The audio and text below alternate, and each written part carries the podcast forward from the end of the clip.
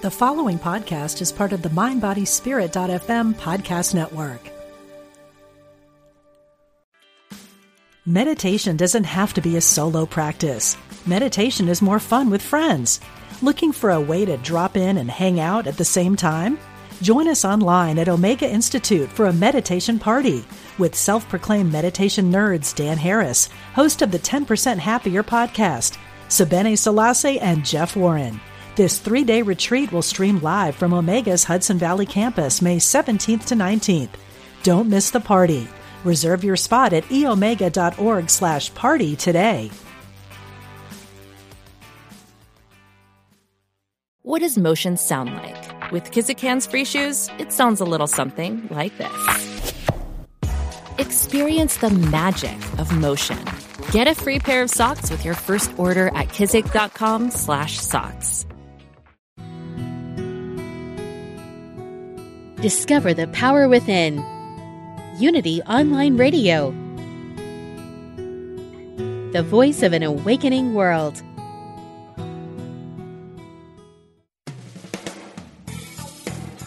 Welcome to Truth Transforms. Join in for spiritually enlightening discussion and the practical application of new thought principles. Here's your host, Reverend Galen McDowell. Welcome to Truth Transforms. I'm your host, Galen McDowell, and I am the Senior Assistant Minister and Executive Minister at Christ Universal Temple in Chicago, Illinois, where it's really cold right now uh, unseasonably cold. uh, the Reverend Dr. Derek B. Wells is the senior minister, and the Reverend Dr. Johnny Coleman is the founder. We're in the midst of a series that I'm calling Secrets of Metaphysical Bible Study. And what I've been doing is just asking some of my friends in the uh, New Thought movement to come on the show and discuss the importance of metaphysical Bible interpretation and maybe give us a little bit of drill down on some particular popular stories in the Bible to help give us some insight into how we can study these uh, lessons beyond uh, the literal interpretations. So today I have uh, one of my sisters in spirit, uh, very good friend, uh, on the show as my guest, the senior minister of Understanding Principles for Better Living Church in the Los Angeles area, the Reverend Sherry James. How you doing there, Reverend Sherry? I'm very good. Good morning. Good morning. Good morning. You know, um, you know, you, have been a guest on the show a few times, and you know, we always just kind of rock and roll and kind of do these shows like we would if we were on the phone just having a chit chat or a panorama right. of truth having some lunch. so, you know, right. so uh, before we get into the questions, because we're here to talk about the law of attraction and the Bible, but I've been asking every guest uh, three questions before we get into their individual topic. So I want to okay. do the same with you. Uh, from your perspective, what is metaphysical Bible interpretation and why is it important to the New Thought movement? Got it. Um, so, metaphysical Bible interpretation is an approach to Bible interpretation that goes beyond the literal meaning of the story on the page. Uh, each element of a story symbolizes something. And then how those elements interact with one another actually reveals some mystery of being. Metaphysical Bible interpretation is important to the New Thought movement because the New Thought movement is about going beyond what is. Um, uh, there are mysteries of being that that we recognize that we are more than we see between our head and our feet. That what has manifested in our life, our world, our affairs, the way our bodies look, but not just our physical bodies, the way our homes look, the way our cars look, the way our lives are constructed, that that is but an um, a picture that, and it's a changing picture, but there is something more real underneath. And metaphysical Bible interpretation helps you to understand the real that is underneath. Okay, all right. Also, uh, why is metaphysical Bible interpretation important to our understanding about God? Well, you know, I am not quite certain that it is important to our understanding of God so much as it is just important to understand what you understand about God. Okay, what do you meaning mean by that? that? Meaning that that I think many people would do well to examine their God concept because it's what's ruling your life. And many people come into New Thought and they appear to adopt a New Thought concept of God, but upon deeper examination, they find that they still have the zero sum perspective on life that our fundamentalist brothers and sisters carry. Your God concept is what is driving your experience. Said differently, it is your worldview. Is this a friendly universe or not? Is this universe on your side or not? And many people who would parrot what they hear in New Thought churches that God is all good, that humankind is divine, that our thoughts create our world, that when you find them in the existential moments of life where they're dealing with a crisis or they're dealing with some type of um, transition, what you find is that they fall back on a worldview that is very much in keeping with a fundamentalist perspective, which is that there's a God up in heaven, there's a devil down below, and we're pawns in between. Yeah, yeah. And I think that that's part of the reason why in New Thought churches in particular, the first thing we challenge is a person's beliefs about God. Not challenge in the sense of you have to accept our position because, you know, that's not the case by any, you know, by any stretch. But what it does do is give you an opportunity or give the student an opportunity to examine what they really believe about God because most people just have a what I would call a gumbo of beliefs when it comes to God. Right. Things they've picked up along the way that is not Baptist, it's not Pentecostal, it's not Catholic, it's not you know uh, Mormon, it's not it's not Islamic, it's not Jewish, it's not New Thought, it's not you know Buddhist. It's just a gumbo. You know, Yeah. I've thrown this Uh-huh. season You know, in, I- I've thrown this meat in, I've thrown these vegetables in, and we don't Right. realize it many times. right, right. I, I think that- a lot of a lot ahead. of people actually don't even know they they believe their their concept their God concept is God. Yeah, They don't even know Right. they're working with a concept. right, right. So even when, and you know, and this is diverting us a little bit away, but I'm this came up, so I just, so I'm going to talk on it uh, and ask you your opinion about it. This also comes up when you read in the New Testament about the debates that the early church had around what did Jesus teach and what should be emphasized. You know, the Apostle Paul and his detractors, or you know, the Epistle of James addresses some of those things. Uh, you know, you have uh, you know, you have people who are basically saying, okay, are we teaching the kingdom of the cross? Uh, you know, are we teaching faith versus works? Uh, you know, what you know, you know, how is exactly Jesus divine? And what I realizing that they're debating concepts. You know, wh- what what do you think about uh, that position or that thought? I would absolutely concur with you that there are a multiplicity of points of view in throughout the Bible, not just in the Christian scriptures, but also in the Yeah. Hebrew scriptures. That from top to bottom, you what what the, the the Bible really should be treated more like a library than a a book that has a single point of view. What has happened is that we have been sold one understanding of what's on the page and the sales job has been so good that we can barely read the page and see something different. Mm-hmm. Mm-hmm. So, like you said, the the the the Paul's uh, uh, insistence that it is faith and not works that justifies you with God, and, and justify is a legal term. It just means to be found right with God, and and that's a that even that is a really big concept that that, that just gets lost because we don't have that same corollary in Christianity, but this idea of being found right with God. You're found right because God has a, has an agreement, and and how you show up in the world is part of holding to that agreement. So you're justified by your faith. And James comes along with a polemic that says, "Oh no, show you show me your faith by your work." And so the Yeah. question is, you know, what is it that puts you in agreement with God? Is it what you say or is it what you do? And Yeah. and and there are multiple, I mean, mu- multiple points of view all throughout the Christian scriptures, and there was never a single agreed upon position on Jesus. Period. Exactly, this including idea the of- Gospels.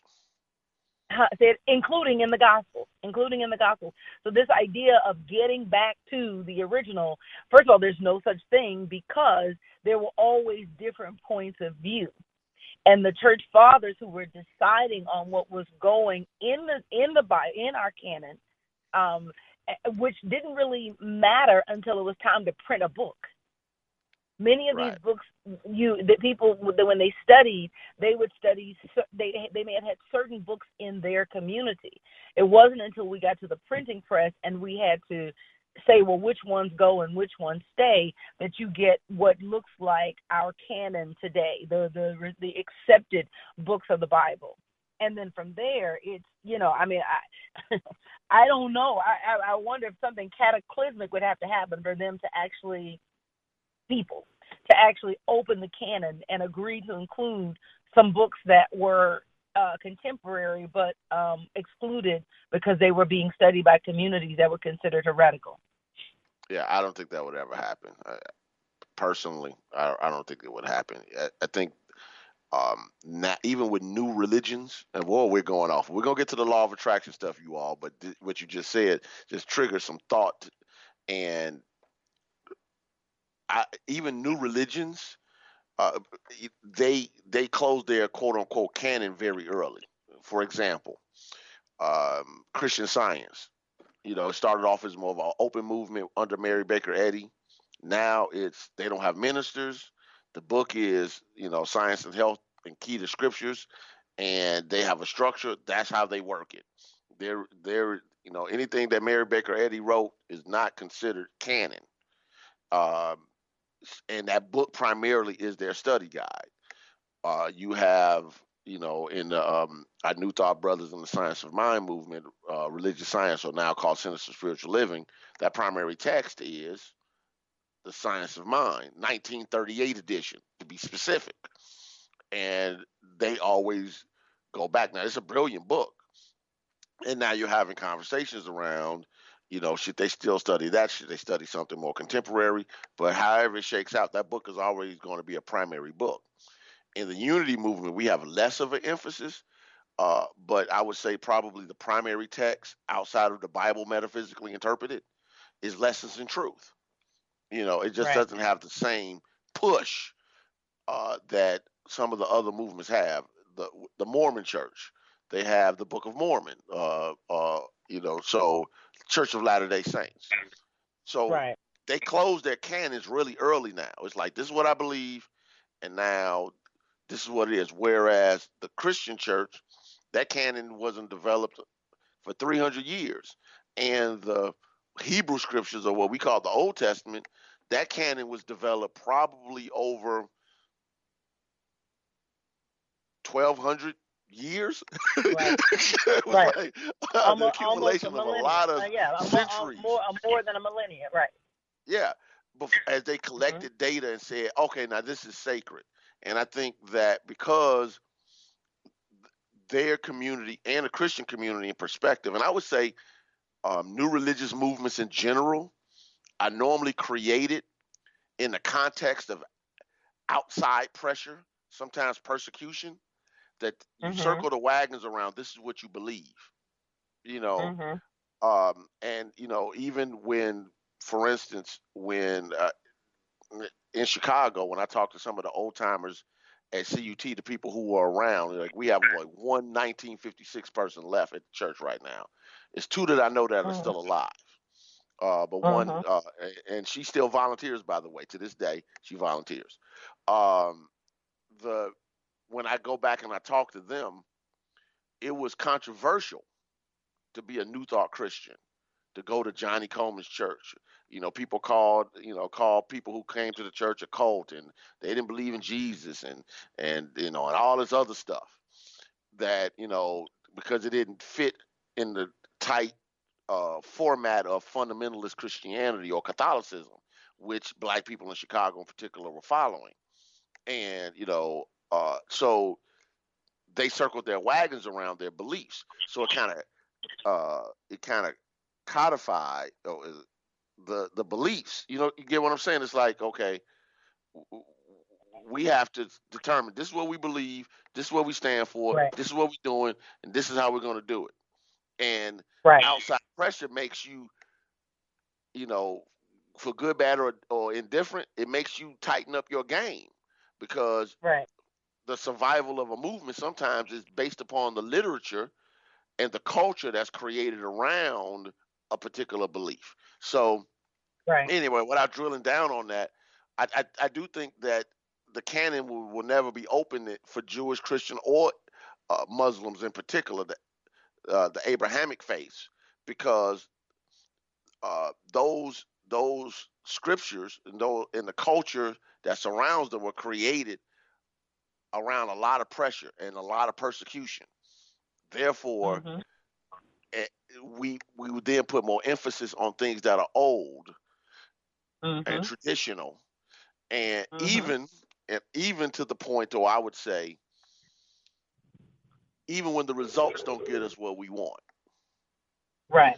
And, and you know, I, I, tagged you on something yesterday on Facebook. I don't know if you got a chance to watch it yet about traditional martial arts because it's the same thing. Yeah. Like yeah. Like like Aikido doesn't work for most fighting. Most people can't fight with Aikido or with Tai Chi or whatever. Even all this stuff is deadly, but you don't ever see people who really can fight with it, except for a couple of people I know who know other stuff. My point is, people study and then they they buy into the myth mm-hmm. of uh, oh, this is effective. Why is it effective?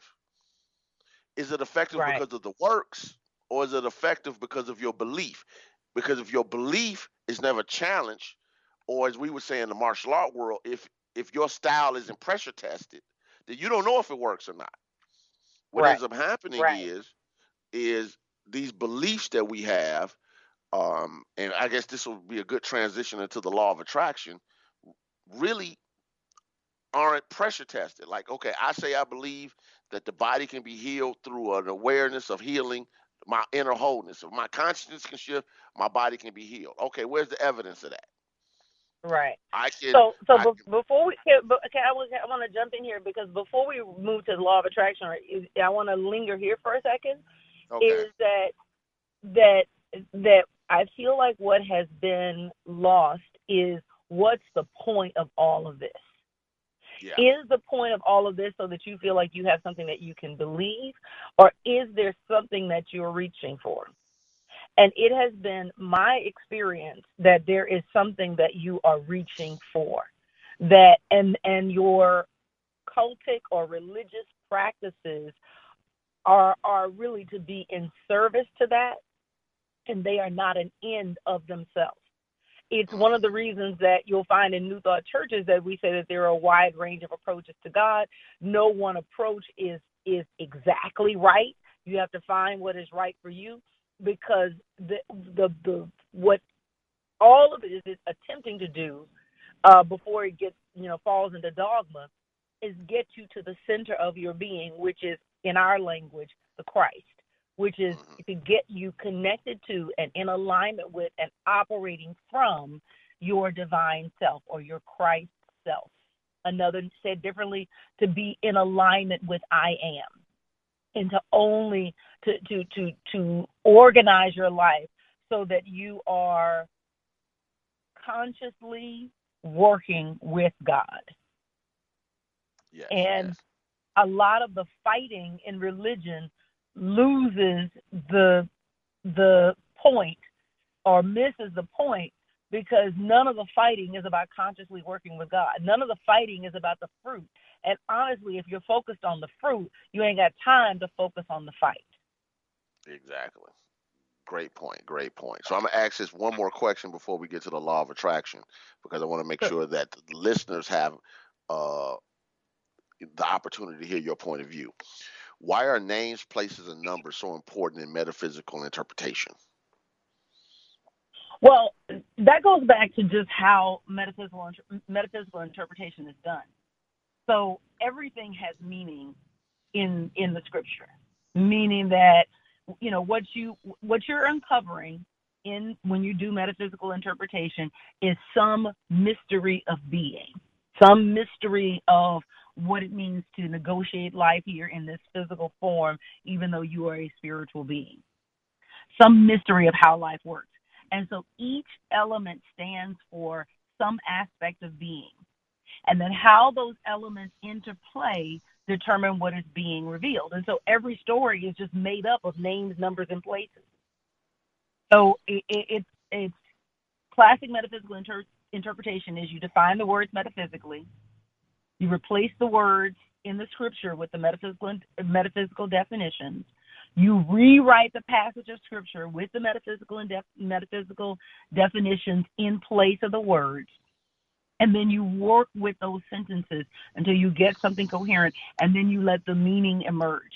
And then that meaning is going to be different for each interpreter, and it will even change for you over time as you evolve. And it's not a word study because you're not stopping with the literal definition. Classical metaphysical definitions, they combine the literal meaning of the word plus how it functions in the story. And so Mhm. it it is this uh, playing with scripture that is trying to dig at what is beneath the surface. Now, I will tell you, one, just being a lover of metaphysical interpretation and really trying to understand the how, like that's just kind of how my mind works. Like, why is this and how is this? And what I have discovered is that metaphysical definitions are comprised of two things. They're comprised of the actual literal definition of the word, not a fundamentalist interpretation, but like, what does the word actually mean? What does the word Zion actually mean? What does the word, um, you know, uh, uh, Joseph actually mean? What, like, you know, and then how does it function in the story? And so, you, for example, water, we talk about water representing potential, but that potential it, it can have a positive or a negative connotation depending on how it functions in the story. And so you'll find water having uh, uh, taking on the the form or the meaning uh, depending on how it's used in the story, whether it's a flood or water, you know, coming after a drought.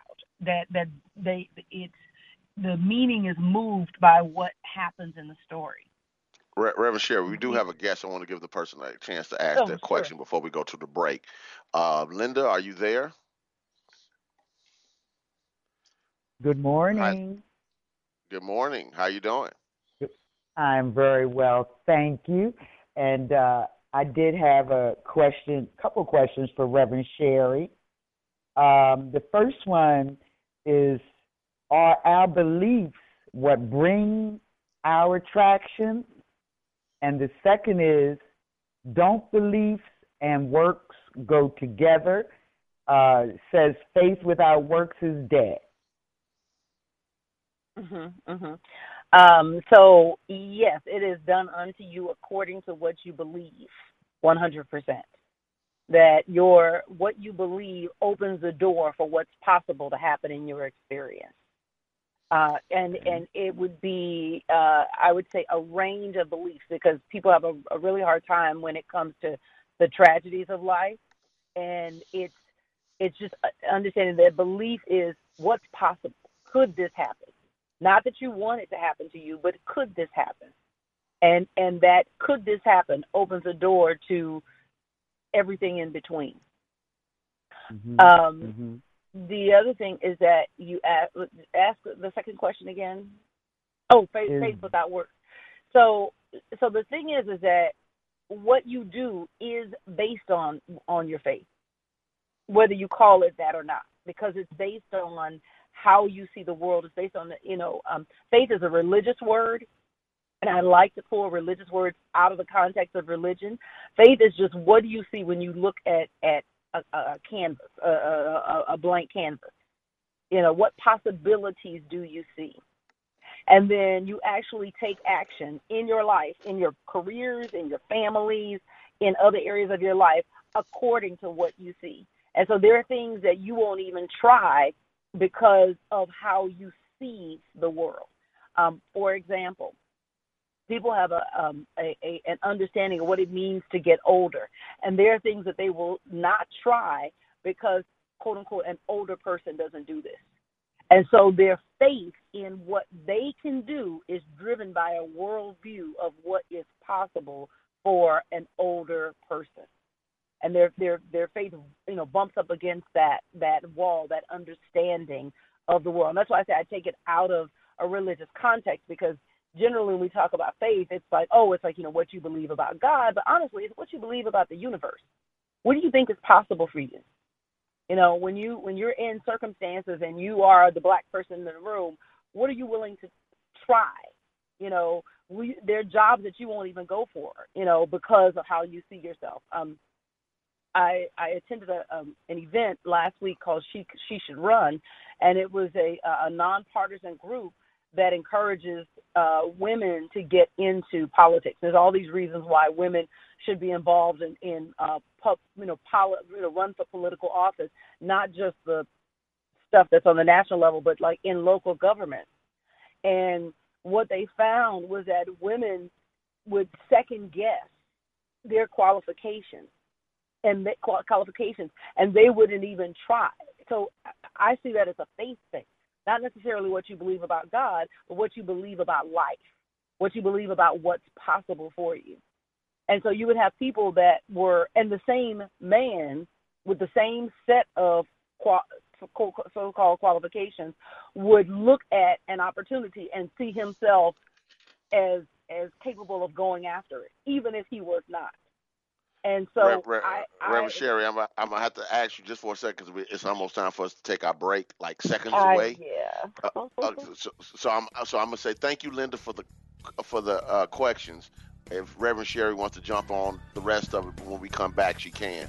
But we got to take this uh, quick break, and you know we'll be right back with Truth Transforms.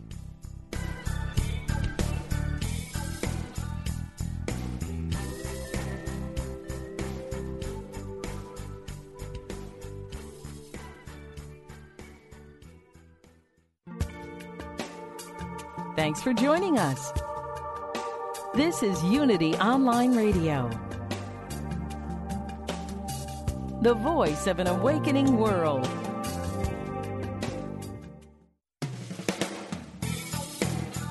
Welcome back to Truth Transforms with your host, Reverend Galen McDowell. Welcome back to Truth Transforms. Uh, let me give my quick commercial before we get back to uh, my guest, the Reverend Sherry James. Please remember that this show, along with all other shows on Unity Online Radio, are supported by your donations. So as you freely receive, my request is that you freely give. This show and all others go to all of the continents, several countries around the world. A lot of places don't have the opportunity to uh, have a New Thought Center or a New Thought Church just around them so they can just walk right in and get this type of teaching. So for many people, this is the only way they can get this type of message. So it's important that we get the message out. The other thing is um, Christ Universal Temple has a live stream. First of all, if you're in the Chicagoland area, our service is from 10:30 a.m. until 12 Central Time. If you want to check in with us, you can check out our live stream by going to our website at cutemple.org, www.cutemple.org, and watch the live stream, or go to YouTube and go to our YouTube page, CU Temple, and watch the live stream from there. I think you will enjoy what you see and experience with CUT.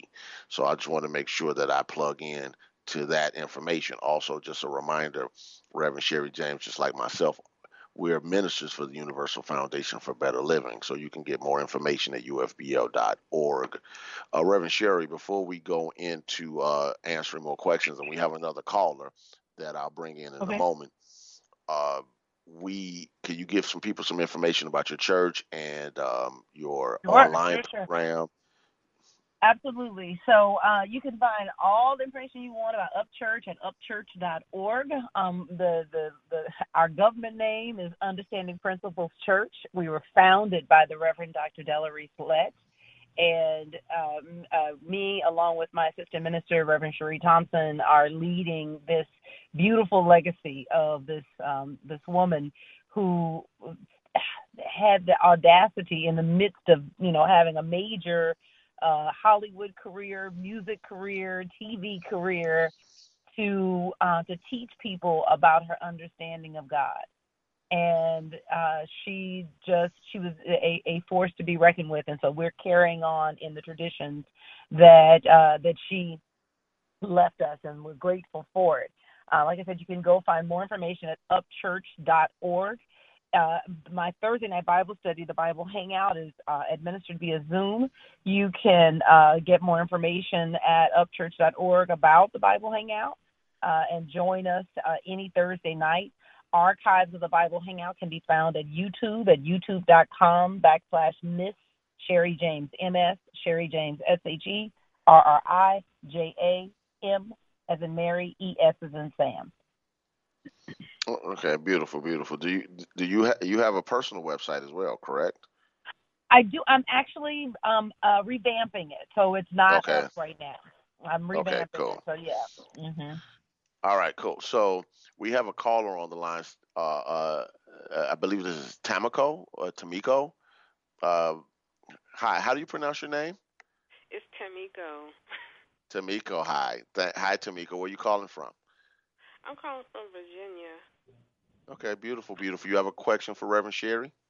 I do, um, Reverend Sherri. I was wondering what is the metaphysical, biblical meaning of, um, you know how they say when you accept the Lord Jesus Christ as your personal Savior, John three sixteen. That's one of the most difficult things that I've been struggling with to try to figure out, like, what is the metaphysical meaning behind that? Like, how how would I look at that from a different perspective?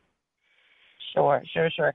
So first of all, thank you for your question. Um, I think that the, it's this is one of those instances where we've been given a specific way to look at scripture, mm-hmm. and and and in trying to, uh, it's almost like you can't unsee it in a certain way. Like even when I when I first got into metaphysics, I was like, wait a minute, okay, but it's he's saying, but for God so loved the world that he gave his only begotten son. How is and what I started to understand was that, especially in John, John is what we call our most mystical gospel. Mm. And a lot of the things that are interpreted, uh, interpreted, interpreted as the word or Jesus um, really refers to consciousness um, when when um, uh, for example when the when the scripture says in the beginning was the word that word like word in english is very flat right? It, we know what a word is. We're i'm communicating words to you right now.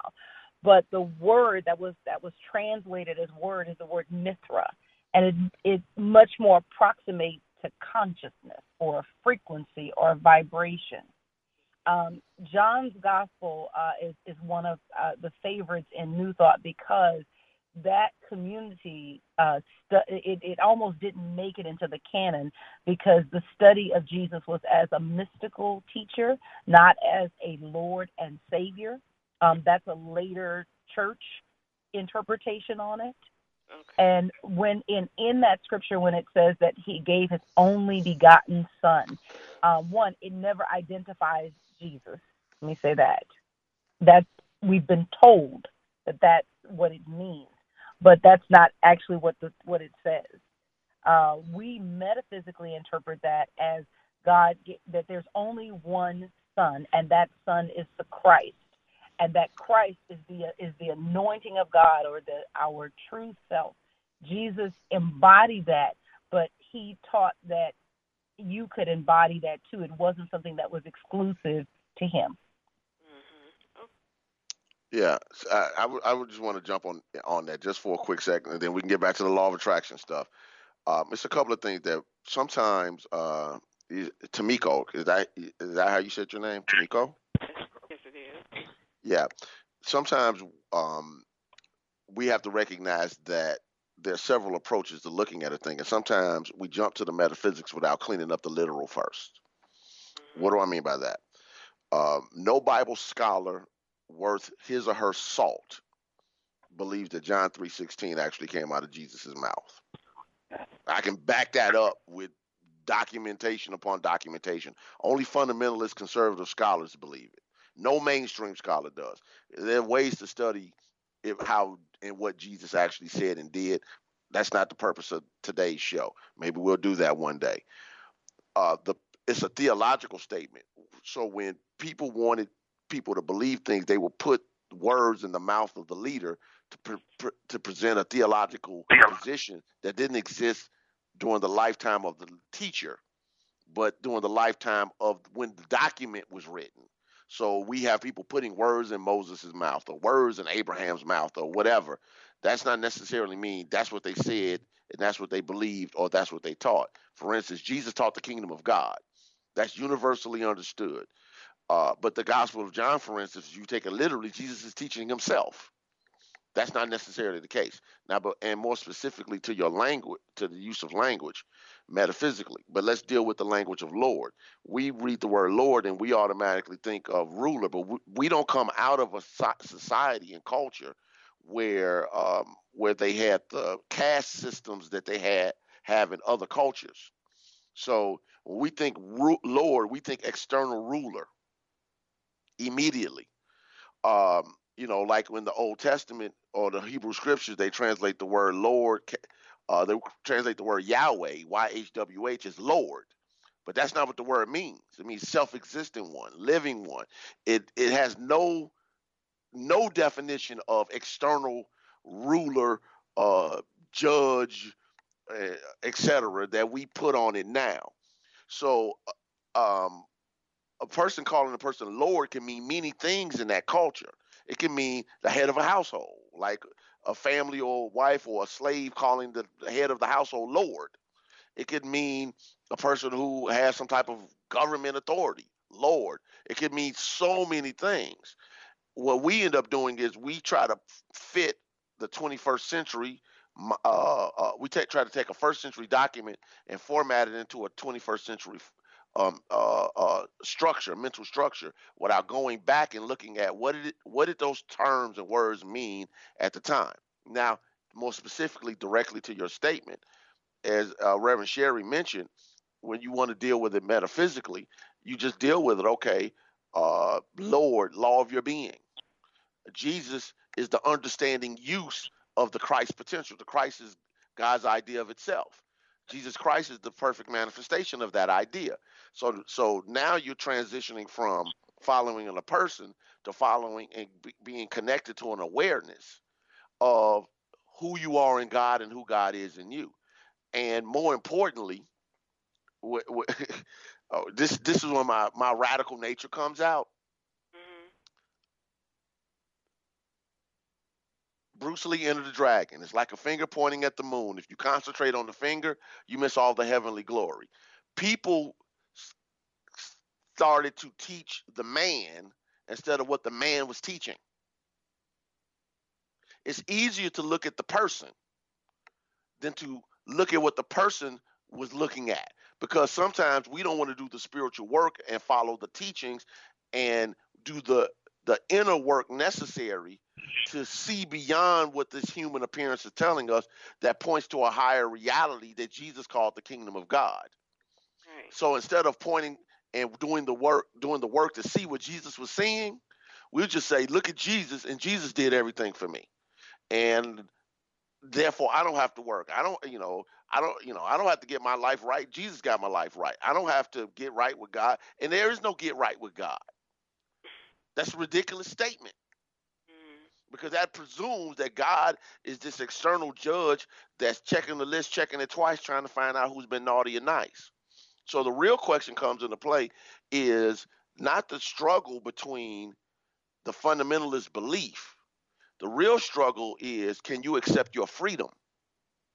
Can you accept that there's something radically right about you, so much so that you can dismiss without having to argue with the belief or anyone else that you can only have uh, a, a, a, relationship or understanding or whatever the salvation or whatever the term a person wants to believe with God unless you go down this narrow path mm-hmm. versus the belief that the path is within me. And Jesus was teaching me, you, and everyone else who would listen how to discover their own path so they can de- demonstrate the God of their own understanding. It changes the game. So even before you get to the metaphysical interpretation of God awareness and Christ consciousness and all this type of stuff, sooner or later you got to get to the point of that doesn't work. And and not that it doesn't work for anybody. When I mean it doesn't work, what I mean by that is nobody can do your consciousness work for you, not even Jesus. Because if he didn't do it for his own disciples, why do you think he's going to do it for you? They had to grow, they had to understand, they had to learn, they had to demonstrate, and they did most of it when he left. And it's the same thing for us now. All right. Does that make sense? It makes a whole lot of sense. I don't feel so bad anymore. I feel so crazy anymore. So that's everything uh, the both of you just explained really helped me. Um, the struggle was always feeling like I'm fighting against um, you know, something that I was taught a long time ago. And so it was just that's not how my approach is. My approach was just focusing on the teachings and how can I help myself through these teachings every day of my life as far as the application of. So. Yeah. Tamika, yeah. a good book that I have read that helps me with um I do a lot of work now around just the scholarship in in um Christianity and and or our Bible, not just Christianity. Our Bible is uh, meeting Jesus again for the first time, and it's that's not a New Thought text. Um, Marcus Borg was a, a, a scholar uh, with a traditional belief system who began to ask the hard questions uh, and deal with a lot of the contradictions that any thinking person would would run up against. And one of the things that that he uh, puts forth in, in that particular book that I love. One was just Jesus's concept of God was male and female. It wasn't exclusively male. Um, the also that um, Jesus focused on your praxis. That he was inviting uh, P R A X I S. That he was inviting you into a practice. And this idea of it being about what you confess with your mouth that is something that came about in I think the second or the third century, but with Constantinople, that that you had a lot of I guess he was Christian Jewish Christian men because uh, you were a Jew before you were a Christian, uh, which was how it, how it worked in the in in antiquity. And they were dead, and you had all these single women, and and uh, that were Christian, you know, women, uh, Jews who had, who were following uh, the the teachings of of the Christ, if you will, and um, and and on his death, he he made the the ability to change to Christianity be about what you confess with your mouth. So you get these. There were a lot of factors, is what I'm trying to get into. There are a lot of factors that went into why we have this point of view. Some of it was just societal pressures, where you know um, uh, in terms of uh, these uh, men in in Rome needing wives, and these women who were Jew Jewish Christians needing husbands. That was a societal pressure, um, no different from, than a societal pressure that we have today. I think I read some article somewhere that you know the number of women outnumber the number of men in Philadelphia by ninety thousand. Like it's such it's a it's such such an astronomical number, and that had that those those kinds of things that influence us today influence people back then. What happens though is that it gets passed down to us as doctrine, and so we never and we never get permission to go back and pick apart. Well, how did you actually come to that? And then you find out that it was like some stuff that was like very human that that influenced why somebody said this is what it is and this is not what it is. Right. So yeah, so check that book out. I would strongly recommend that book as well, along with his book "Reading the Bible Again for the First Time." Uh, that book could free you of some things, legitimately uh, free you of some things because you, you, what you'll discover is you have a gumbo of beliefs, and and until you uncollapse what you know, you don't really you you always have an uneasiness because you put everything together instead of un, instead of making distinctions about certain dynamics. So thank you for the call, much appreciated. And God bless you on you and your journey. And check out the shows I've done with uh, Dr. Rocco Errico on the show on Jesus, on the Gospel of John, on the seven keys to understanding the Bible. I think it'll help you a lot. Just go back through the archives on the uh, on the unityonlineradio.org uh, page for Truth Transforms. God bless. So, uh, Reverend Sherri, um, we do need to get to what is the law of attraction. so, uh, can I? Because I, I, have some thoughts about that. So, the, the first of all is that the the law of attraction is just to say that I attract that which I think about, and and not not think about casually, but think of it as like your dominant thinking, your dominant thought. You know, you have a dominant thought about your body. That's what's manifesting in your body. You have a dominant thought about your your self worth, and so and that that's manifesting in your life. Um, I think one of the reasons that people have such a hard time grasping the law of attraction is because they want their frivolous thoughts that they like to manifest when what we're really talking about is that what's that dominant thought that's driving your uh, experience? It's so much a part of you, you don't even realize you're thinking it. You know, in a, in a way, it's thinking you. Um, but um, uh, in terms of the Bible, um, there are many scriptures that that point to the law of attraction. Um, ask and it is given. Seek and you shall find. Knock and the door shall be open. That that it's it's to realize that that that that verse is ask and it is given, but also realize that what is given is according to what has been asked. You know, seek and you shall find. That yes, when you seek, you shall find, but whatever you have found proves what you've been seeking. Uh, in Job, he talks about my greatest fear has come upon me. Uh, that that the thing that he was most worried about found its way into his experience. He didn't want it, but he was so worried about it that he brought it to himself. Um, Proverbs, as a man thinks in his heart, so is he. Um, it's Jesus who says, out of the heart come the issues of life. It's also a repeat of a proverb. And so the question is, you know, did Jesus teach the law of attraction? And my answer is yes. Um, sometimes he would do it in verses where he would say, You shall know them by their fruit. Um, but one of my favorite um, uh, passages of scripture is found in um, Luke chapter 13. And what has happened is that there was a, a rebellion. So the um, the uh, the Palestine was occupied territory, occupied by the Roman, uh, what they call the Pax Romana, and uh, and and um, Pilate was the governor, if you will, of this area.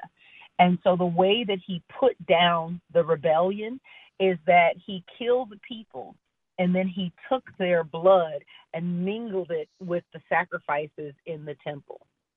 So it was it was it was he essentially profaned the temple. Uh, and if well, I, guess there's a there's a, a huge emphasis on what's holy and what's profane. Profane, not in the way that we would think of it today, like dirty, but profane just means common everyday use. And so in in Judaism, there are things that you just keep clean. And so by him mixing the blood in that um, sac- in those uh, sacrifices, um, it's him profaning the temple. It was it was considered uh, unconscionable for him to do that. Uh, and the other thing that happens is that is that there is a temple in Siloam that falls and crushes in Jerusalem and crushes 18 people. And so the the people are come to Jesus, the students, and ask him like, you know, what was this about? Like, you know, they like they can't even make sense. And he says to them in, in uh, chapter 13 of Luke, verse 2, Do you suppose that these Galileans were worse sinners than all other Galileans because they suffered such things? Like there's this belief that, you know, you just, that, that if something happened to you, it's because you did, you, you, you did something. Like you, you were uh, evil or in, in some way or that, you know, that, you know, he said, are they worse sinners? and then he references um in, in I'm sorry in, in chap in verse three he says I tell you no, but unless you repent, you will all likewise per- perish. Now the word repent is is translated from the Greek word metanoia, which means to change your mind, to change your thinking. That unless you change your thinking, that that it, it, it is the thinking that draws to you dominant thought, not your frivolous thoughts, your dominant thinking that draws to you what you experience. Unless you repent, you will all likewise perish. And then he references the tower in Siloam. He says, or those 18 on whom the tower in Siloam fell, which, you know, it's freak accident, right? The building fell and somebody got caught under. I mean, it's one of those freak accidents.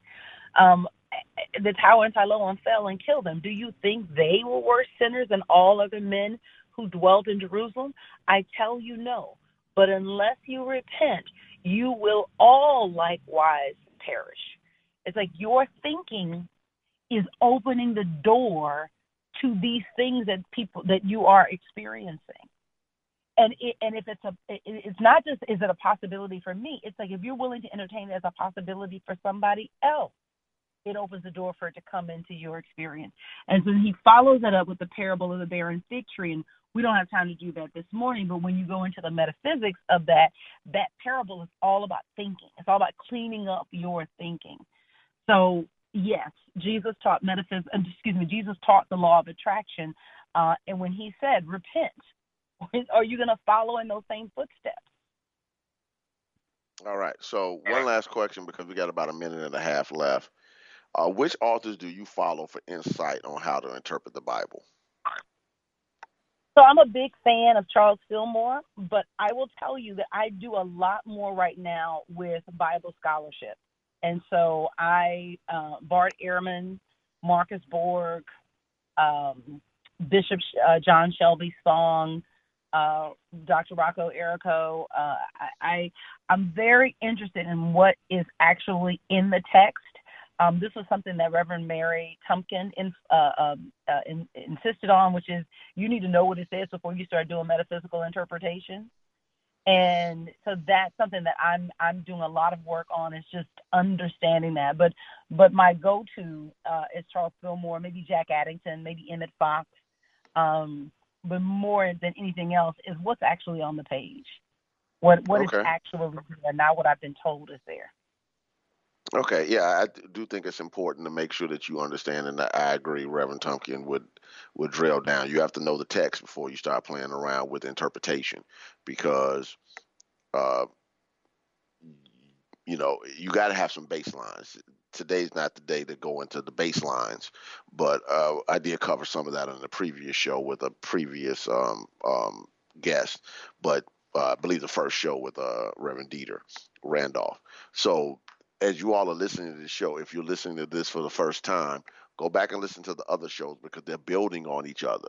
The idea is for you to be able to get what you need to be able to, to uh, work with metaphysical Bible interpretation, but understand the importance, understand why our view is necessary. And even though we won't have time now because we have 20 seconds or so, it's not new. This is something metaphysical and allegorical and esoteric interpretation of scriptures, not just the Judeo Christian texts, but in general in religion has always been around.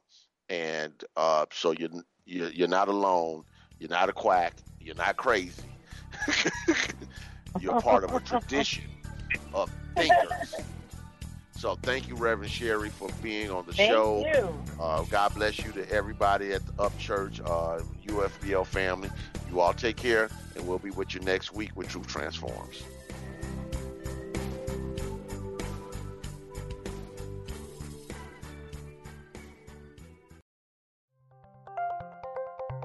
Thank you for listening to Unity Online Radio, the voice of an awakening world.